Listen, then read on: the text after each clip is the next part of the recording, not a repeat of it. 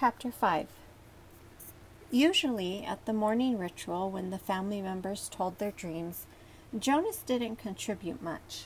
He rarely dreamed. Sometimes he awoke with a feeling of fragments afloat in his sleep, but he couldn't seem to grasp them and put them together into something worthy of telling at the ritual. But this morning was different. He had dreamed very vividly the night before. His mind wandered while Lily, as usual, recounted a lengthy dream, this one a frightening one in which she had, against the rules, been riding her mother's bicycle and been caught by the security guards. They all listened carefully and discussed with Lily the warning that the dream had given. Thank you for your dream, Lily, Jonas said the standard phrase automatically, and tried to pay better attention while his mother told of a dream fragment a disquieting scene where she had been chastised for a rule infraction she didn't understand. Together they agreed that it probably resulted from her feelings when she had reluctantly dealt punishment to the citizen who had broken the major rules a second time.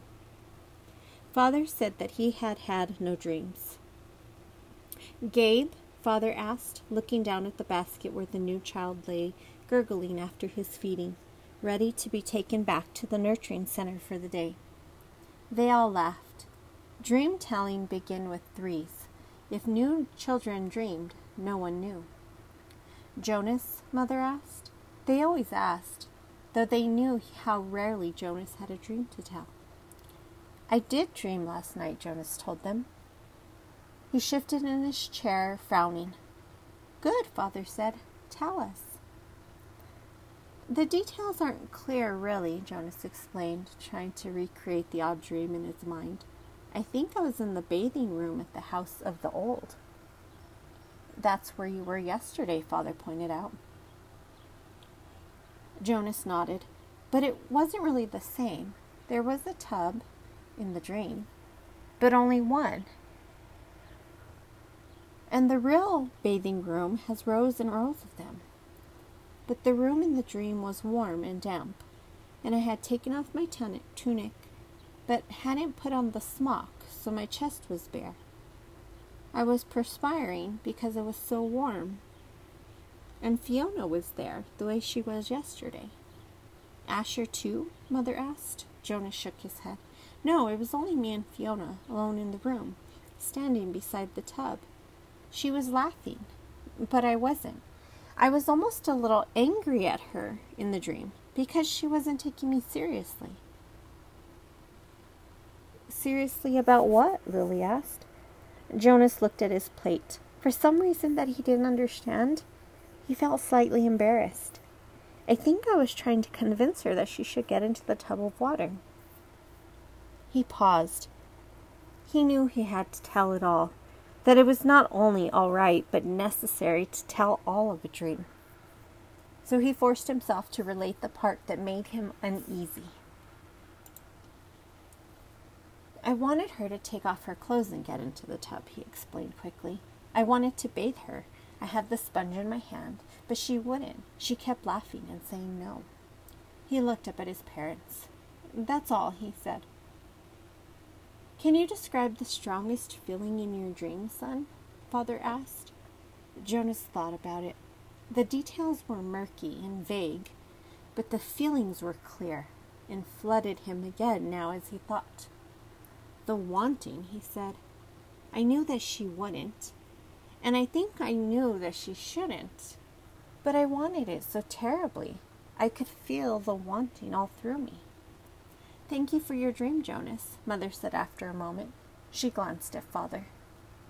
Lily, Father said, it's time to leave for school. Would you walk beside me this morning and keep an eye on the new child's basket? We want to be certain he doesn't wiggle himself loose. Jonas began to rise to collect his school books. He thought it was surprising they hadn't talked about his dream at length before the thank you. Perhaps they found it as confusing as he had. Wait, Jonas, Mother said gently. I'll write an apology to your instructor so that you won't have to speak one for being late. He sank back down into his chair, puzzled.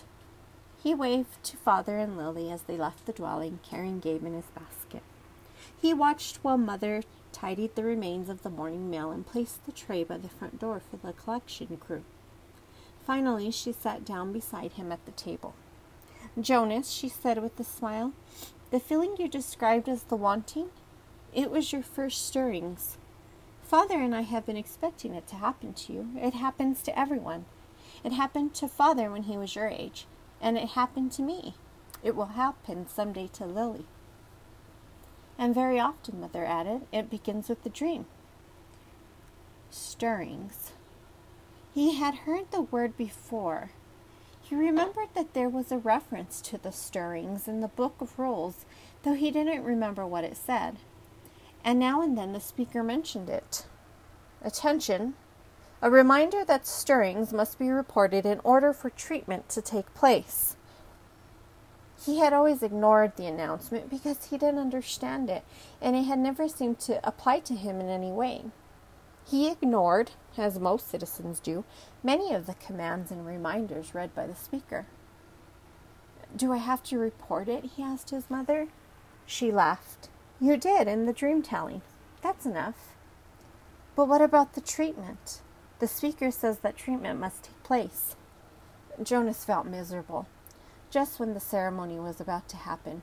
His ceremony of 12. Would he have to go away someplace for treatment? Just because of a stupid dream? But his mother laughed again in a reassuring, affectionate way. No, no, she said. It's just the pills. You're ready for the pills, that's all. That's the treatment for stirrings. Jonas brightened. He knew about the pills. His parents both took them each morning, and some of his friends did, he knew. Once he had been heading off to school with Asher, both of them on their bikes, when Asher's father had called from their dwelling doorway. You forgot your pill, Asher. Asher had groaned good naturedly, turned his bike, and ridden back while Jonas waited. It was the sort of thing one didn't ask a friend about because it might have fallen into that uncomfortable category of being different. Asher took a pill each morning, and Jonas did not. Always better, less rude, to talk about things that were the same.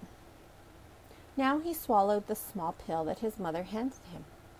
That's all? he asked. That's all, she replied, returning the bottle to the cupboard. But you mustn't forget. I'll remind you for the first weeks, but then you must do it on your own. If you forget, the stirrings will come back. The dreams of stirrings will come back. Sometimes the dosage must be adjusted. Asher takes them, Jonas confided. His mother nodded, unsurprised. Many of your group mates probably do. The males, at least. And they will all soon. Females, too. How long will I have to take them? Until you enter the house of the old, she explained. All of your adult life. But it becomes routine. After a while, you won't even pay much attention to it. She looked at her watch. If you leave right now, you won't even be late for school. Hurry along. And thank you again, Jonas, she added as he went to the door, for your dream. Pedaling rapidly down the path, Jonas felt oddly proud to have joined those who took the pills. For a moment, though, he remembered the dream again. The dream had felt pleasurable. Though the feelings were confused, he thought that he had liked the feelings that his mother had called stirrings. He remembered that upon waking, he had wanted to feel the stirrings again. Then, in the same way that his own dwelling slipped away behind him as he rounded a corner on his bicycle, the dream slipped away from his thoughts. Very briefly, a little guiltily, he tried to grasp it back, but the feelings had disappeared. The stirrings were gone.